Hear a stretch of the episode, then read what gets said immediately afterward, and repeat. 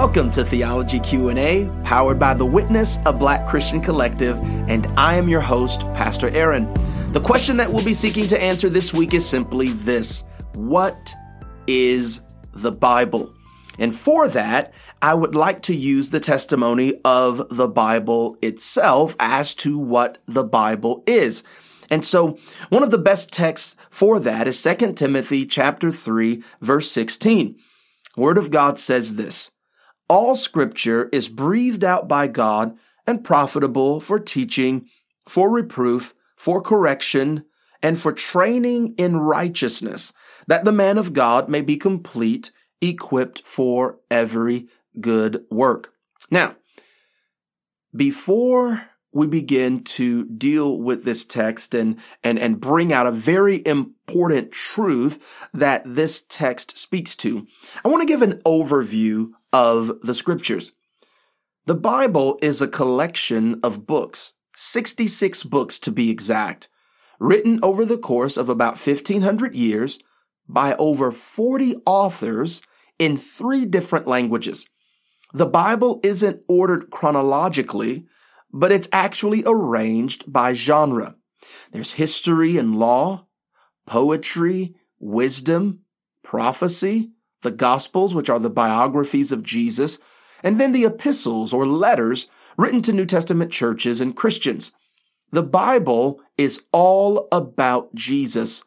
As you read through scripture, you'll see there is a progression, there is an unfolding of a great redemptive narrative that starts with creation, and then there is the fall, and then there is God choosing a people for himself, and, and all of this is leading up to Jesus.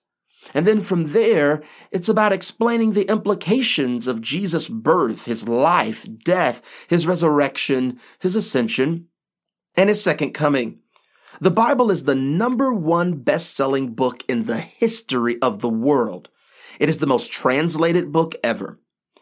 Now it's divided into two major sections that are commonly referred to as the Old and New Testament, and they are inextricably connected, which means we cannot fully understand one without the other. According to crossway.org, the New Testament quotes the Old Testament over 260 times, and the New Testament alludes to the Old Testament over 4,000 times, according to some Bible scholars. And that's amazing when we realize that the Old Testament makes up 75% of the Bible and the New Testament makes up 25% of the Bible.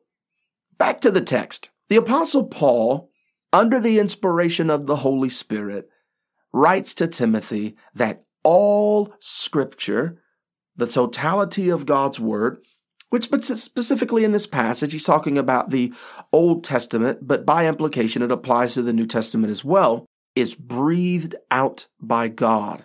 This means that the source of the scriptures is God himself.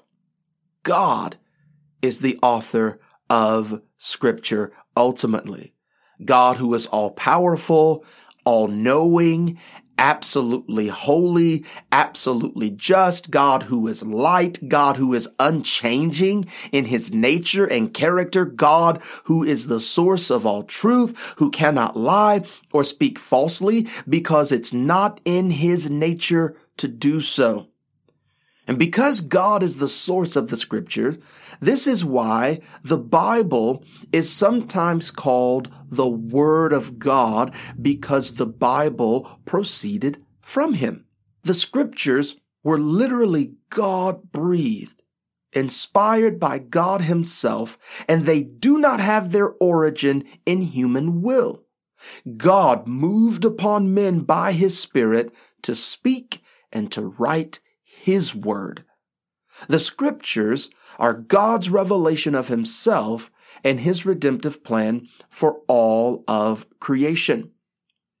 Now, with God being the source of the Bible, the Bible being inspired by God, this means that the scriptures carry weight. The scriptures carry authority and God's word is authoritative. The church The people of God, we are not to exercise authority over the Bible. The Bible is the authority that is to govern the life of the church because it's God's word. We're not to exalt our man-made traditions above the authority of the scriptures or give our traditions equal status to the scriptures. We're not to ascribe to any human being the same submission and reverence that we are to give God's word. This is something that Christ himself had a major issue with concerning the religious leaders. And we can read about this in the Gospels where they had exalted their traditions above the commands of God. This is why it's important to remember as we're talking about God's word being authoritative is that there is a difference between principle and preference.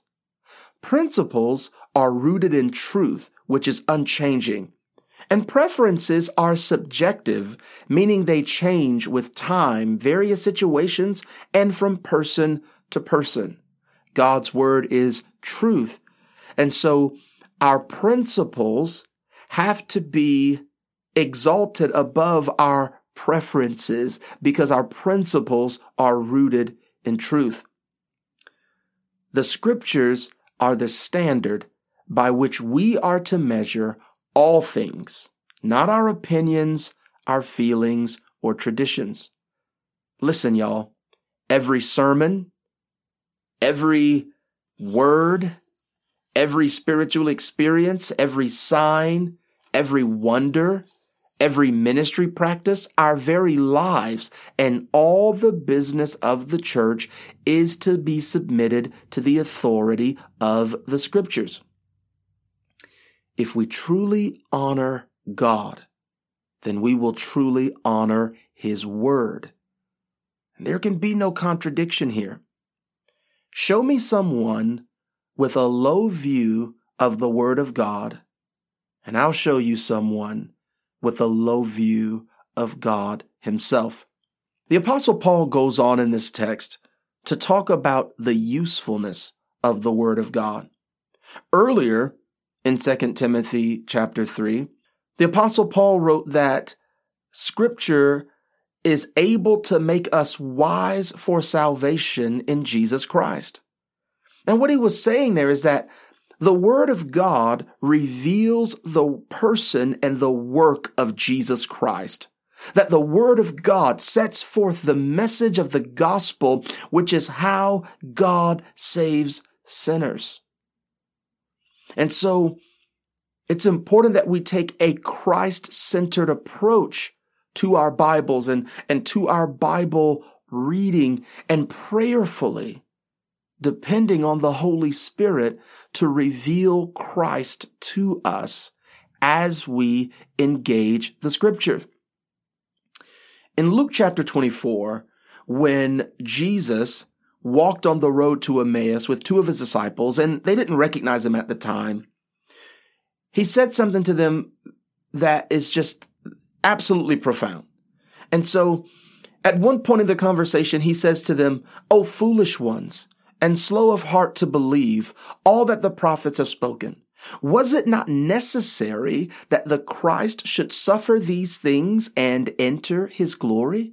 And beginning with Moses and all the prophets, he interpreted to them in all the scriptures the things concerning himself. The word of God nourishes our souls because the word of God testifies to the person and the work of Christ. And we need to constantly come into contact with God's word. We need to constantly be fed by God's word. Why? Because we constantly are in need of God's grace and mercy. We need to see Christ clearly. We need to constantly be reminded of the fact that through the person and the work of Jesus Christ. We have not only been set free from the penalty of sin, we have been set free from the power of sin. that we through Christ have been gifted righteousness. We have no merit. We have no ability on our own to either come to God or, or, or merit any of God's goodness, any of His grace. And yet we see God's grace and His mercy and the wonder of salvation through the person and the work of Jesus. Maybe you're listening to this and you know what it's like to struggle with condemnation. You know what it's like to struggle with your past. We all know what it's like to struggle with our weaknesses on a daily basis. We need the Word of God to constantly lift up our heads to see Christ so that we could remember daily that we're weak, but He's strong. We're flawed. He's flawless. We're broken, but He's the one that makes us whole. We need to constantly remember the person and the work of Christ. And what a gift! What an amazing means of grace that the Lord has given us through His Word. So may we not neglect God's Word May we esteem God's word highly. May we joyfully submit to God's word. And may our souls be continually fed from God's word. May we continue to grow in the grace and knowledge of our Lord Jesus Christ.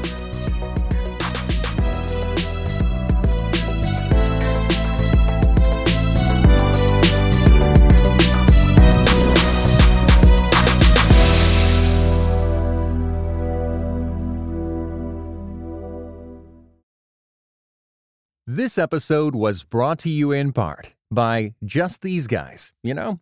A pastor and a psychologist team up to break down scripture and psychology, empowering you to transform by the renewing of your mind. Listen today at justtheseguys.podbean.com or wherever you get your podcasts. Just these guys, you know?